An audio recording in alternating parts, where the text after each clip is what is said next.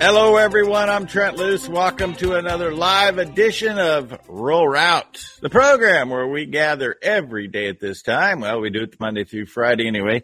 And what we do is we continue to address the issues between rural and urban America. I've had a rule since the beginning of Rural Route that it is never, ever a good idea to have more than three people. Three's too many. Four would never work.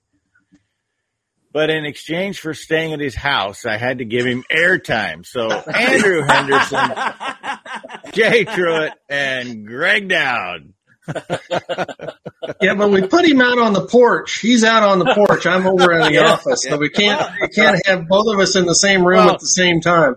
No, here's the uh, deal. Well, I wanted him to sit here right beside me. A... Oh, no, Andrew, I wanted him to sit right here beside me so that you know we could just share instead of having an extra connection. Oh no, he's got to have that K State Power Cat flag behind him, right. or he can't be on the air. That's just absolutely ridiculous. Andrew, yeah, one... it's good. I, I think it's good because he's got his own space, and he, uh, he and that's, that's a good that's that's good that's a good way of doing it. And also, I think it's really interesting. It's the first time that I've done a show with two gypsies on the same show. well, you shouldn't talk about Trent and Jay like that. That's what he's doing. Hey, Andrew, Andrew, the other the other thing that you should know is I've been on the outside of Greg's house. That's not Greg's house. Um, oh, is it? It looks like he probably just dropped Trent off at a neighbor's somewhere and is stealing the wife from him.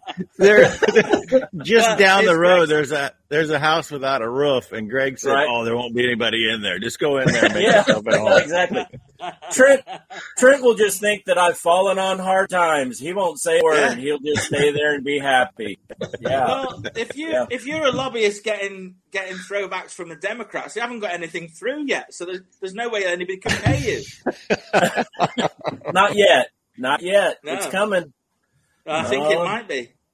The big well, see, they tax, they tax your house less if it doesn't have a roof. So that's the reason right. you go that route. Yeah. Yeah. yeah. Well, Just to eliminate the taxes. Oh, Greg, do you know that that, that is could couldn't be farther from being true? Because do you know that that's what brought down the Greek economy? That very that very conversation we're just having now, because yeah. they told the Greeks that if they only built one story, and they yeah. kept the the, the uh, pylons coming out of the top of the roof. They didn't have to pay tax until their houses were completed. Yeah. So none of them, so none of them completed the second story. That's what bankrupted the country. Yeah. Well, and actually, in uh, uh, countries in South America, I believe Peru was that way for a while as well. Here in, in modern days, yeah. Yeah. Well, there you yeah. go. There you go. Um, There's always a scam. There's always a scam, and, and Jay Truitt always knows what it is. Because he created it. That's why. yeah.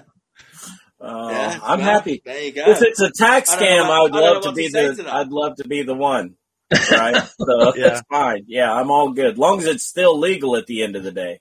Well, That's right. I don't know. I don't know how that worked out for him though, Greg, because the other three of us actually have a house to live in. What are you living yeah. in, Jay? Yeah, I'm in the I'm in I'm in the camper parked out back because my folks didn't want me to be seen from the road, so they made me get down off in the woods a little ways.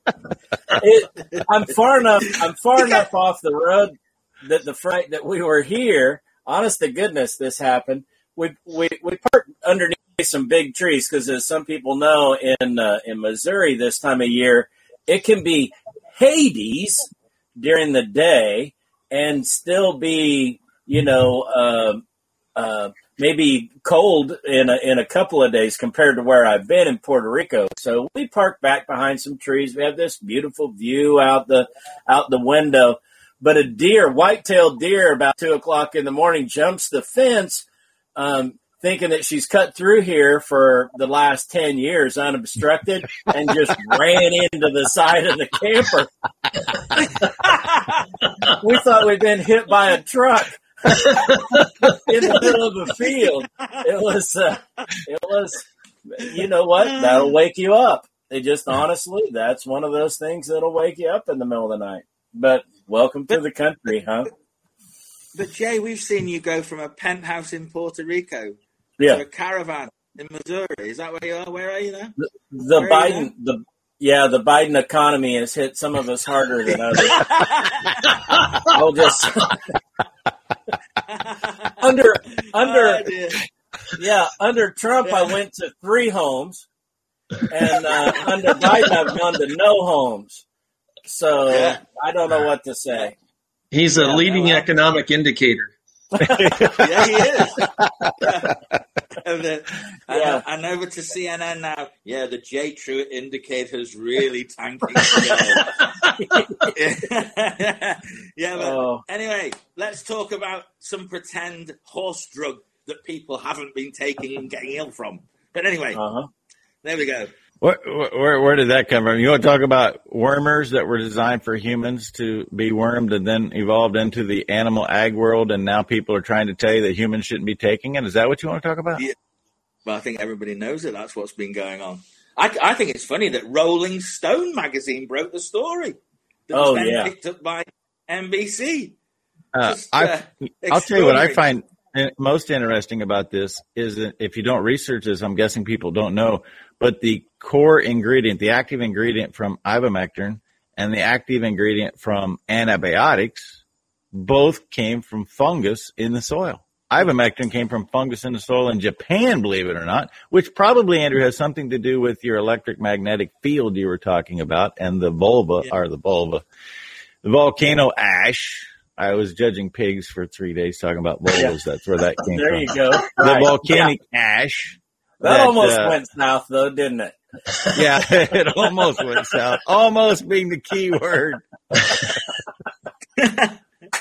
but I mean, it's just So- interesting. All that stuff comes from a fungus in the soil, and the rooster likes it too. medicines- And the rooster It's likes not it. surpri- It's not surprising that medicines are, um, uh, are, you know, coming from natural sources. If you think about it, because that's where all medicine is likely to come from, isn't it? If you think about it, Trent.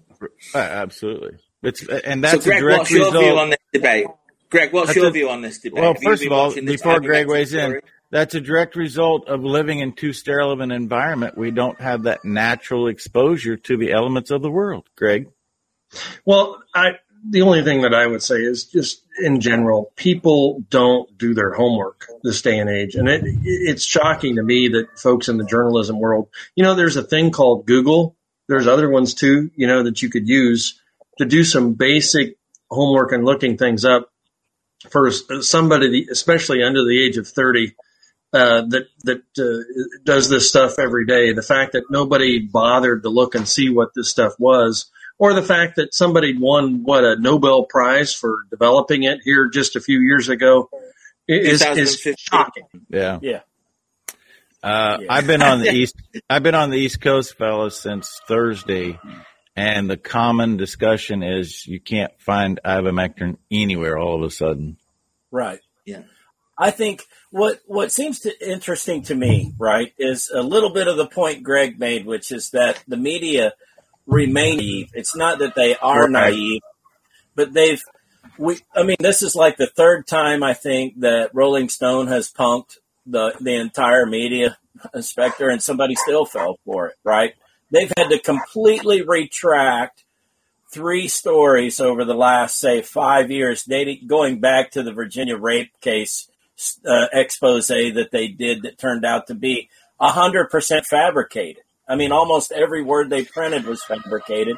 They got caught doing that to Trump once uh, on a on a matter, and now I'm I'm drawing a blank on what it was. And now this, and each time NBC in particular fell for it and once it made the NBC page, then it became a bigger story across the mainstream. That's number one. Number two is uh, again a little bit to Greg's point. This it's not rocket science, you know, to figure out really kind of where some of this stuff comes from. You literally only have one call or talk to one entity, and then what you find out is that a whole bunch of people who typically would be the shamers in the crowd, right? um, or that would be ragging on people for trying therapeutics that might address a, a health symptom as opposed to trying to take uh, some other course of action. they're uh, they're doing one thing and saying something else, and uh, it's, I think it's kind of hilarious, honestly. Yeah, that's Jay So- True. We need to take a break already. We will come back with what I never will do on the radio, put four people in one conversation. I will though suggest that you go to Lone Creek Cattle Company and get more details about being a part of the certified Piedmontese system. I was just sitting here thinking about how beautiful a Piedmontese bull would look right in that corner paddock over there. if he only had some cows to breed.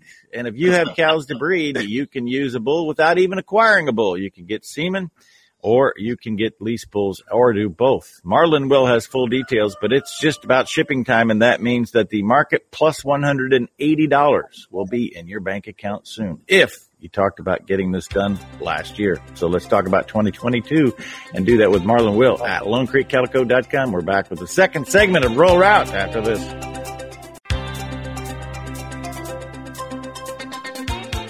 Welcome back. Rural Route. Uh, How come you didn't let your rooster out, Greg? Is Well, he's because he would have cooped up. been out there with those Piedmontese heifers, and it would have been a big mess.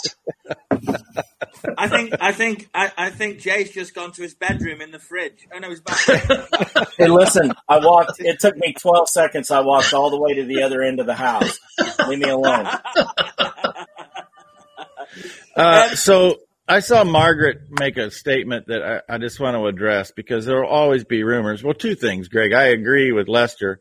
Don't go to, excuse me, Google because they'll hide the facts. Go to DuckDuckGo where you can get access to information without an agenda. Secondly, uh, ivermectin it has run through the patent stage, and the reason that nobody can actually corner the market, so to speak, is because there's no patent on it, and anybody can take the active ingredient and make the brand that they want to. No money, no money. What did um, Amanda Radke just say? I, I came flashing up on the screen because she said a very good point about that. That She um, said that you know, uh, because it works, they are Yeah. going to take it off the shelf and not make it available to the public. Okay, now listen, guys. I'm not trying to hog the limelight, but I'm about to. Can I ask you how much you know about what news has come out from America during the night? Because what time is it there this morning? I don't know anything. Any of you Greg had me doing that- chores this morning, and the dew in my pants are wet up to my knees, like it was my dad making me walk Jay, do you soybeans know in the what morning. Big stories just just f- come come up. No, you know? I Tell us, The tell only us. thing I re- Greg, yeah, the only know? thing I read was the back of the coffee packet when I poured it in this morning. Okay, Go ahead, I'm gonna I wanna hear What's to- up? I, I want to read. I want to read this to you because it's exactly the subject that we've just been on, and I want to see how this is going to implode over the next three hours because I think it has to implode, and I'll explain why. But I'm just going to read this to you. Just in, this was at 3:15 this morning. More than 900 pages related to U.S.-funded coronavirus research at the Wuhan Institute of Virology were released following a, a federal lawsuit by the company Inter- Intercept. According to Richard Ebright, a molecular biologist at Rutgers University, the materials confirm the grant supported construction in Wuhan of novel chimeric SARS related coronaviruses that combined a spike gene from one coronavirus with genetic information from another coronavirus and the confirmed and confirmed the resulting viruses could infect human cells. The documents make it clear that assertions by Francis Collins, then NIAID director, Anthony Fauci, that the NIH did not did not support gain of function research or potential pandemic pathogen enhancement at the Wuhan Institute of Virology is untruthful. It then goes on to say, in a second uh, uh, um, uh, paragraph, that Dr. Fauci lied about a study on remdesivir, remdesivir, which is part of the protocol that the UK and the USA are using to care for, think of Robert David Steele, people who are in IT, ITU, uh, and, or what do you call uh, I, emergency I beds? see you. I see you. Okay. So Fauci lied about the study on remdesivir. He said it was its use with Ebola was effective, and that's why he was pushing it for SARS-CoV-2, which is COVID-19. The study he referenced and put on the NIH website showed remdesivir, which is the, the, the drug, was ineffective. It was it was so ineffective. It, in fact, was killing the patients. It was shutting down their vital organs. This was released last night. Now, it 100% verified. It's all over the internet. But what's mm-hmm. happened is that uh, uh, Twitter and Facebook have tried to take it down. Just, I'm just telling you because it came out at uh, 3:15 this morning. But it's it's it's it's gaining a lot of traction because it now proves Rand Paul is 100%. They've got all the documents, all of the information. I've, I've read some of it. It's all there. It's proof that it's a bioweapon. So, my question is this, guys. You have a senator who now has the evidence to ask somebody from law enforcement to arrest somebody who has actually lied to Congress. They now have concrete proof he has lied. They've also got proof that he's been using a medical drug that actually causes death. They've got two bits of proof there. My question is, what will they do with it? Will Rand Paul now put his you know what on the you know what and make sure that the legal process begins? Yeah, I I mean I, I might just respond immediately that um, so it's pretty interesting stuff, right? Obviously, that's big breaking. That's big breaking information. Um, there's not really a lot mechanically that Rand Paul can do. Um, he can't actually really bring a charge. He can't really act in any way that would cause any authority. And that, and that does mean that you're back to the Department of Justice or somebody within that realm um, actually making the charge. It would be, I think, my the first place my head went was it would be interesting to see if some attorney general in a in a state might actually file a charge and begin a, a, discovery process, right? That would kind of force the Department of Justice to do something. I do think that ends up be, being the more likely uh, case because the Department of Justice historically doesn't really get involved in these uh, in in in in everything except for the uh, the the treason angle of that, right? Um, or lying to Congress. I'm asking you a question. You're, you're telling me you're allowed to lie in Congress because he's actually been point blank asked the question: Did you finance gain of function on SARS-CoV-2 virus in the Wuhan lab? And he categorically said the words no. And this this evidence, this 900 pages, proves he has lied to Congress. And you saying that doesn't mean anything in America? Not not a great deal.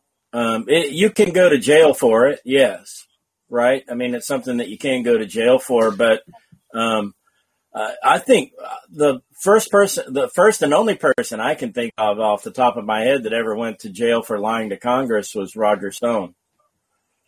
Um, I mean, people have been prosecuted for it, but they never actually went to jail to lie for. How, how serious does the crime need to be? I mean, it, we are talking one heck of a crime here.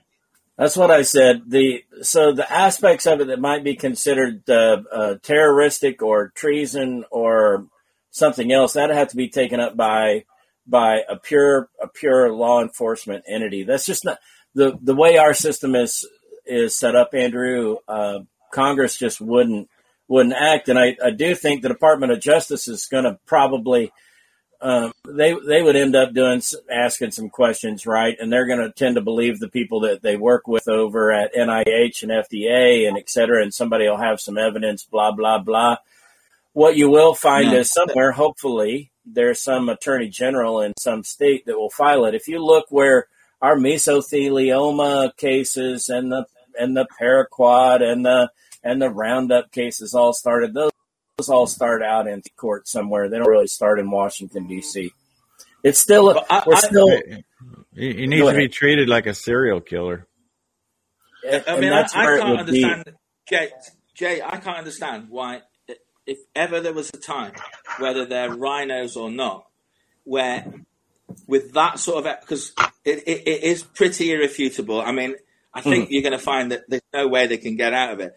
I can't understand why the RINOs and the, the, the whole of the GOP they they have to say when presented with this evidence, if they don't come together over that issue, then you know you know what Trump Trump's going to be all over this mm-hmm. because yeah. he's going to be saying, you know, this is this is treason, and it's provable.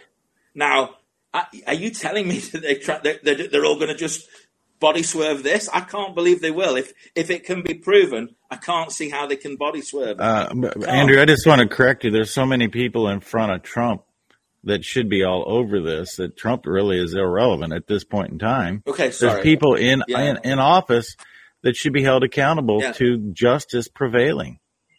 Yeah, I would agree. Yeah. I, I, was going to go. I, I was going to go a different direction with this. Is just the, the, prosecutor should be here. The jury should be the court of public opinion, and the fact that yeah. are, are, we going to let uh, major media and their biases dictate to us what we're supposed to think, or are people going to react to this in the way they should react to it? I don't understand as a country why we let these major media sources tell us what to think anymore. It's we've got to stop it. Yeah, it, it time has come to to turn the tide on all of that. And, and this is a clear example of where if, if folks would just educate themselves and understand what the mm-hmm. facts are, we, we could make a major change here in the way we view information in this country. Will we do it or not? I don't know. Well, I've got to go. I, I, I got to go to a break, Andrew. Andrew, we're out of time. I got to go to a break. So I need some prayers as we close out this segment because my 45 year old brother yesterday went into ICU in Wisconsin and was administered remdesivir. And uh, yeah, it's a, it, it's a tough day for me and our family. So what I'm going to do as we close out this segment is just ask for the most important remedy that we could have, and that would be prayers for Troy Loos. We'll be back with the second half of Rural Route after this. Welcome back, Rural Route, Trent Loos. Alongside Greg Dowd, as I'm fortunately coming to you from his patio today, whether Jay Truitt believes it or not. Jay Truitt alongside. And Andrew Henderson bringing us the news six hours ahead of when we can get it. Well, Trent, you've just bombshelled me there. Um, but I have to tell you that what's being said in the media since then, because mm-hmm. it's it is come across the pond, is that the the evidence suggests that that drug you've just commented on is shutting down the kidneys and causing pulmonary edema and killing people. I know. And, and really, the issue is, you know, no matter what the media does, the medical community should not adopt a strategy until they know for a fact that it works and it's not harmful. And, and yet they're doing it left and right. Uh, fortunately, well, it, this this hospital seems to be communicating with Dr. Ted Fogarty, and he's trying to guide the ship. Troy just waited too long until he did anything. He waited a week. He should have never done that. But now we just have to f- find the answer. Yeah. Well, did he did he did he try ivermectin or anything like that?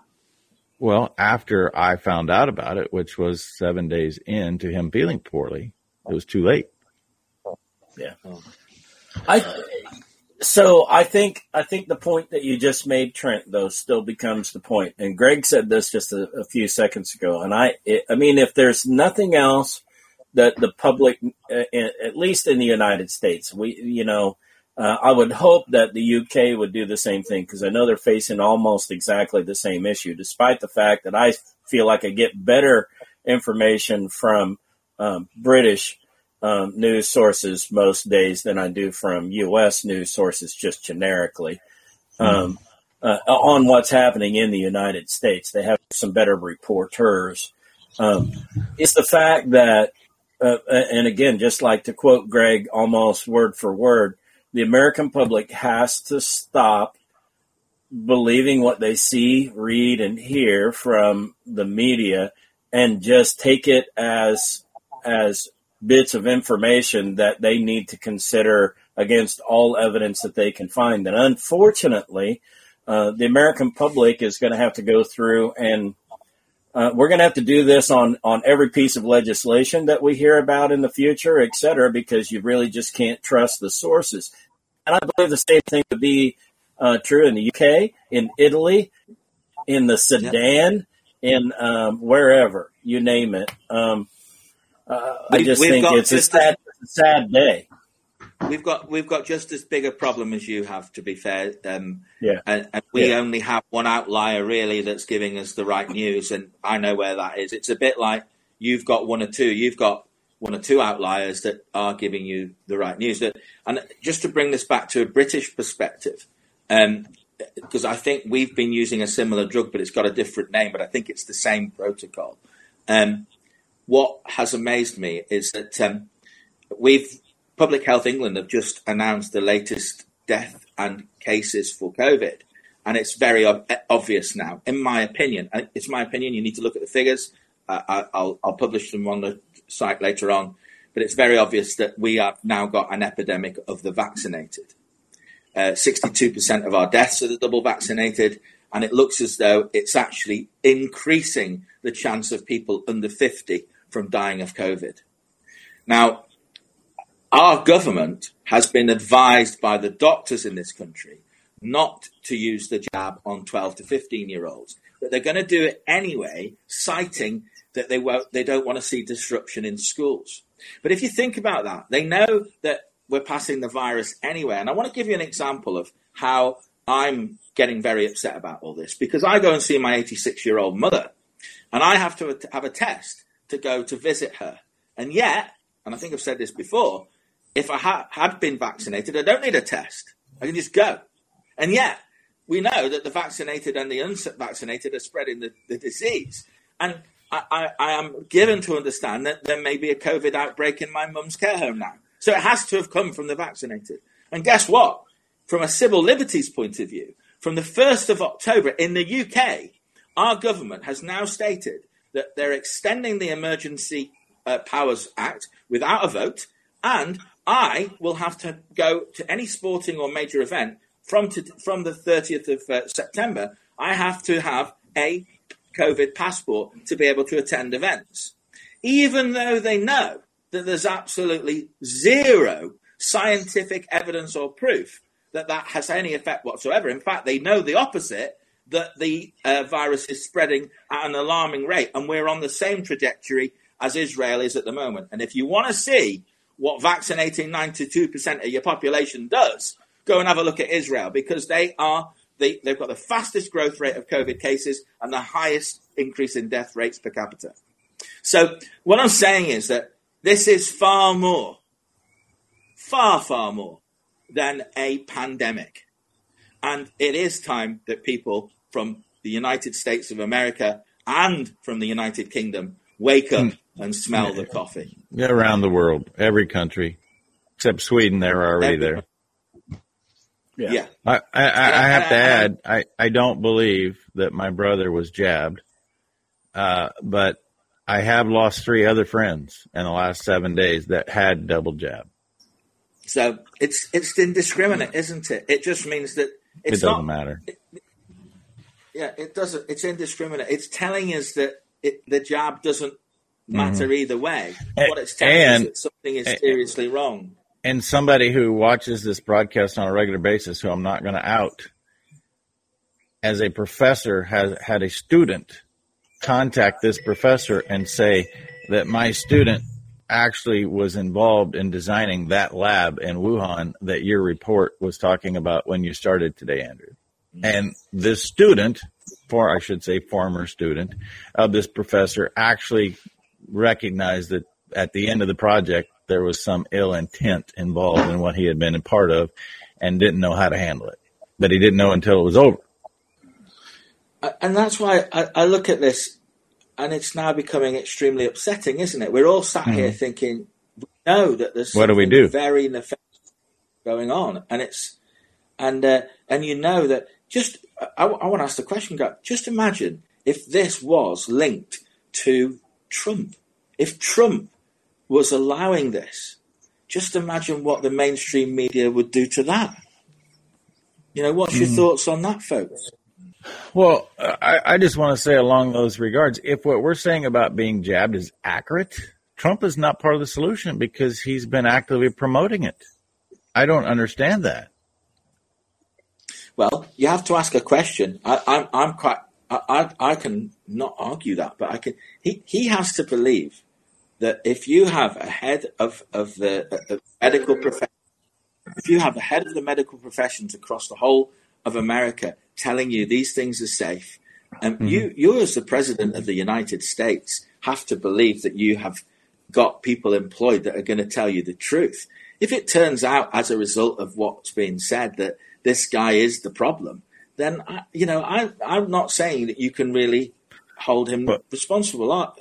You know, I so listen. I, well, I would just I would just I would add this right, and I, here's one. I think when we start going down the path, uh, Greg will tell. Greg and I worked together for a lot of years, and and some people uh, would be aware of that, some not. But he will tell you this as well. I'm typically I am one of the last people that will buy into conspiracy theory. I like to hear them, right, and I like to go through them. And over the last couple of years, it's been proven that a number of the uh, bizarre conspiracies that the left developed were false, and some that came from the other side turned out to actually be accurate. And so sometimes that starts to reinforce the idea that all of these conspiracies, you know, become true.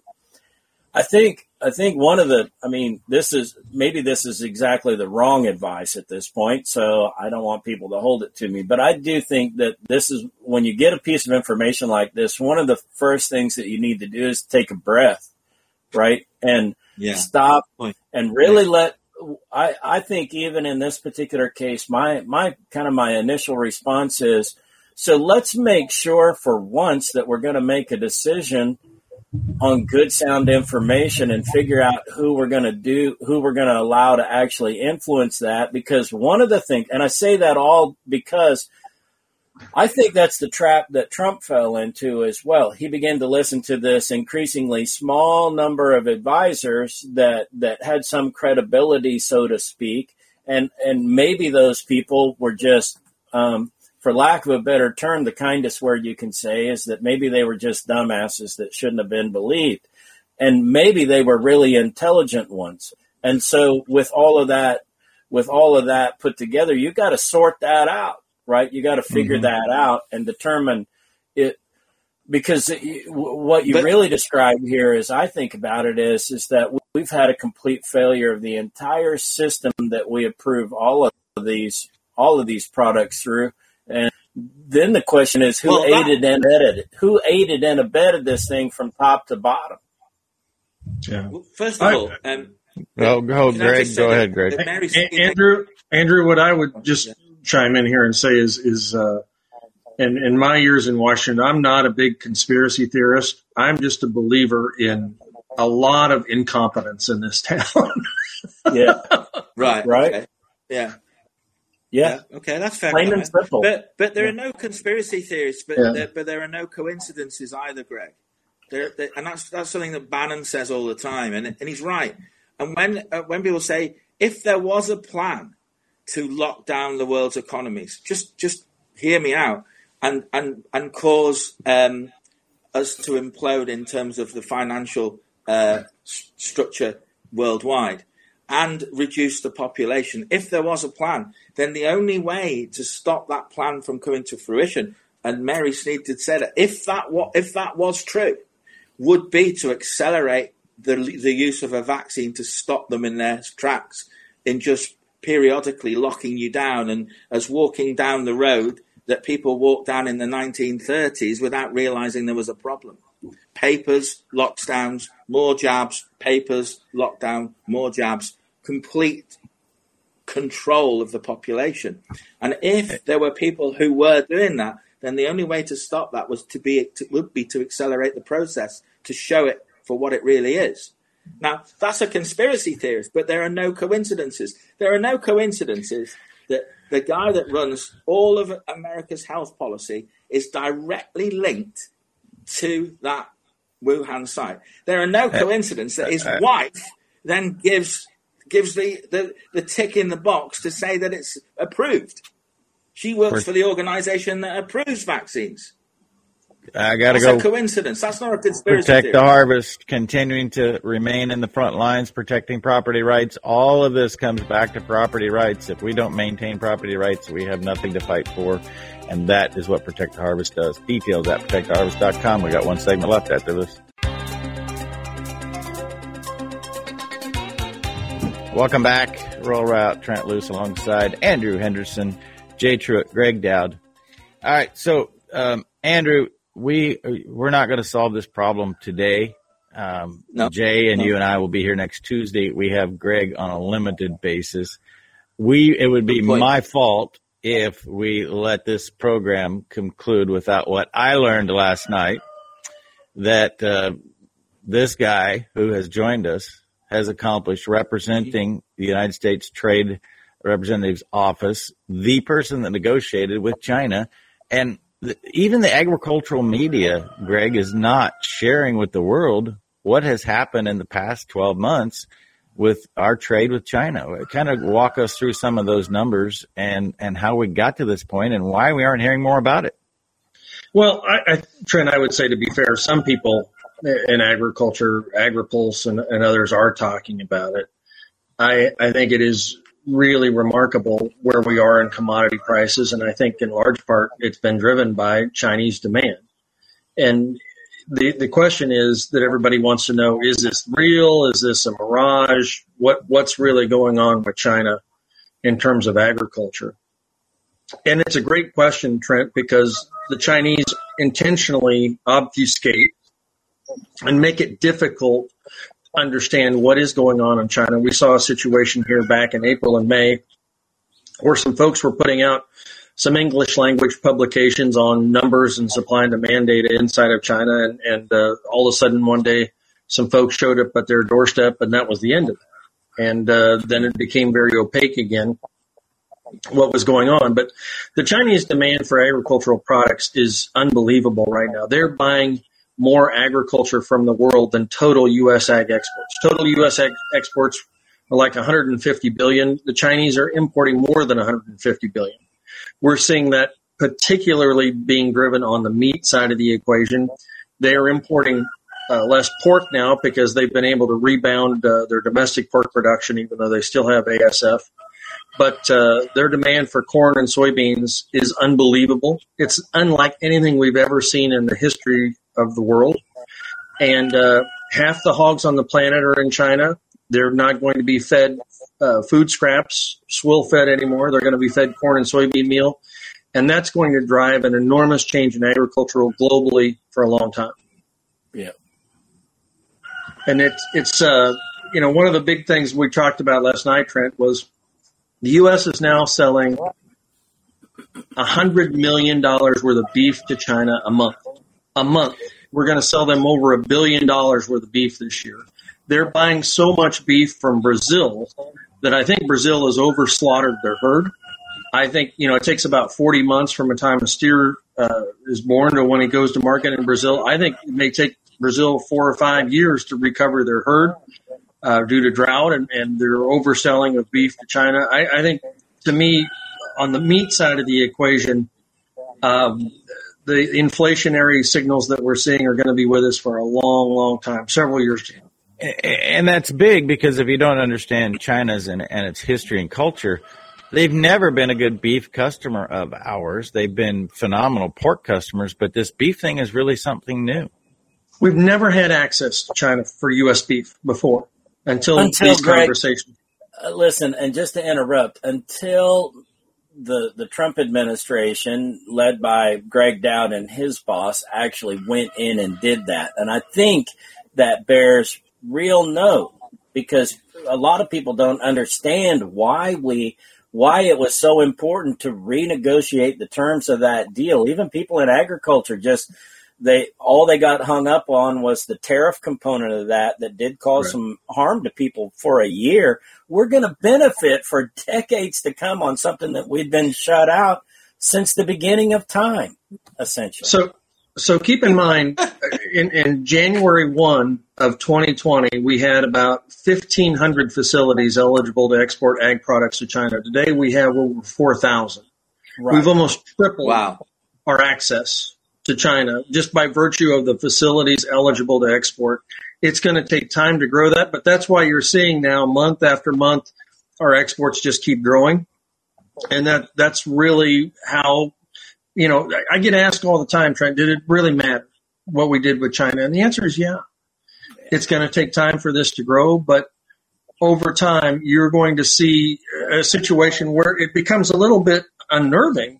The fact that China now has a dominance in terms of global agricultural markets and what they do. If you talk to, Andrew, if you talk to a New Zealand dairy industry official, they will say we're actually now to a point where we don't want over half of our dairy going just to China. We want to diversify our portfolio to make sure that we're not beholden there. They, the uh, the Chinese are very good at using their market power uh, to influence things, and they're very unnerved right now about how much they need and, and how that has the potential to sway markets around the world. They understand how how influential they are and uh, we've got to be a lot smarter about understanding that role. We got to understand what pork prices in China are every day. We've got to understand what soybean crushing margins in China are every day, because what happens in China now influences our market on a daily basis here in agriculture.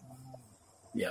Well, the same thing's happening here, Greg. I, have been to China five times in the last four years, and our, our growth in beef, pork sales in particular, but beef yeah. sales now, we they they've started to take beef forequarter from us. Uh, Ireland, as, as you know, is a huge supplier of, uh, of milk, dried milk produce, and also uh, beef. Um, but you've only got to look, because uh, I've been to Food Hotel China four times now. You've only got to have a look at the amount of trade that the New Zealanders and the Australians were doing with China, and then look at how much control they've now got of the economies on both of those countries.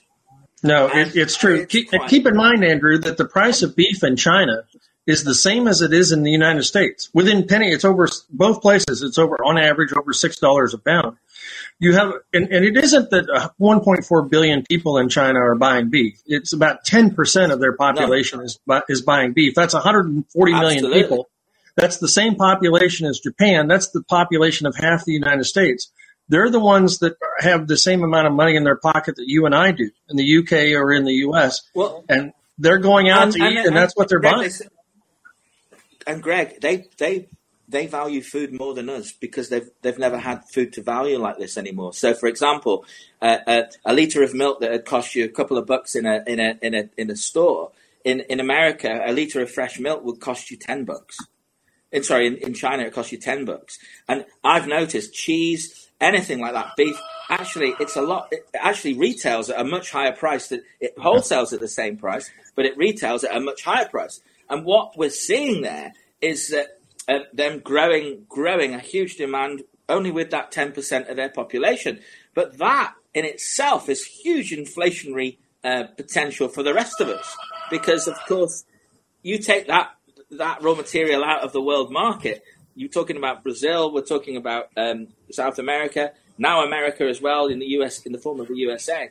And we are that this is quite worrying when you add that to everything else that's happening with steel and various other raw materials. Where is that going to lead the um, the bread basket or the cost of the bread basket in the Western world? Well, the answer is higher prices stimulate more production, and so over time we'll produce more. The question from the, the Aimpoint research perspective where I work now, Andrew, is who's going to produce that? Where where in the world can we grow more dairy? Where in the world can we grow more pork? And and uh, that's where it gets really interesting from a government and regulatory standpoint. We have got to help people understand in the United States we have the potential to grow and do this. You, you've got to let us be able to do it. Uh, Greg, right along that, you have to follow up with Macy Sawyer's question, which is, do they grow anything for themselves? Because you also can't come become complacent in that they're just always going to be in the marketplace, particularly for our meat products. Well, the, the answer is half of the pork on the planet is in China, and they China doesn't want to import pork. They want to grow their own pork. They want to import. They know they got to import the soybeans to do that. They're going to import corn as they need to do that to replace the, the feeding of food scraps and, and swill. Uh, but it's going to, the point is from an inflationary standpoint, food, from my perspective, it just means food prices are not going down. And over time, this is going to, these higher prices will stimulate more production. We're going to grow more corn. We're going to grow more soybeans everywhere around the world. And then as you look at the dairy side of the equation, the beef side of the equation, uh, where are the opportunities to, to grow more of that product? I, I like our chances on the uh, pork side and on the dairy side. On the beef side, you know, the challenge is when you have a drought in Brazil or a drought in the U.S.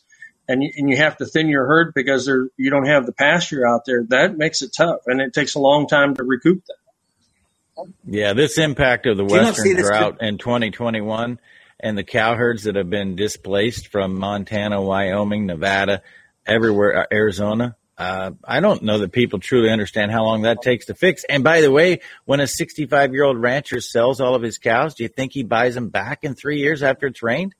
Not all of them. No. no. And that's, that's the point in terms of from an inflation standpoint, these prices for meat are going to be high, in my opinion, mm-hmm. for years to come, is, is because it just takes time to recoup and rebuild all Uh, I, I just minute. Greg, that it's not it's not just a food takeover. That's the, the, problem I've got with this. I'm worried about what the political implications of of America having so much invested in exporting uh, food to China. Well, and you, you compound with that, Andrew, the geopolitics of all of this, and it, it makes you a little, it's nerve wracking. There's no question about it. Yeah, definitely. Definitely. Yeah. Let's might Definitely. be a nice time to remind people that since the acquisition of Smithfield Farms, China already owns 30% of U.S. pork production on U.S. soil. And uh, I can assure you, Trent, there are people in China that aren't sure that that was a very smart investment on their part. There's there's conflicting yeah. opinions even in China and about China. China, I get, I get, I get stories every day about China buying U.S. farms. They're not buying new pig farms; they're just buying land left and right in particular states. So, uh, Jay Truitt, take us home. What's your profound wisdom for the day? Hey, listen, I think this is just one of those times. Number one, that uh, people need to uh, people need to stop, think real carefully. Um, and and you mentioned earlier that uh, uh, that you had a brother that was.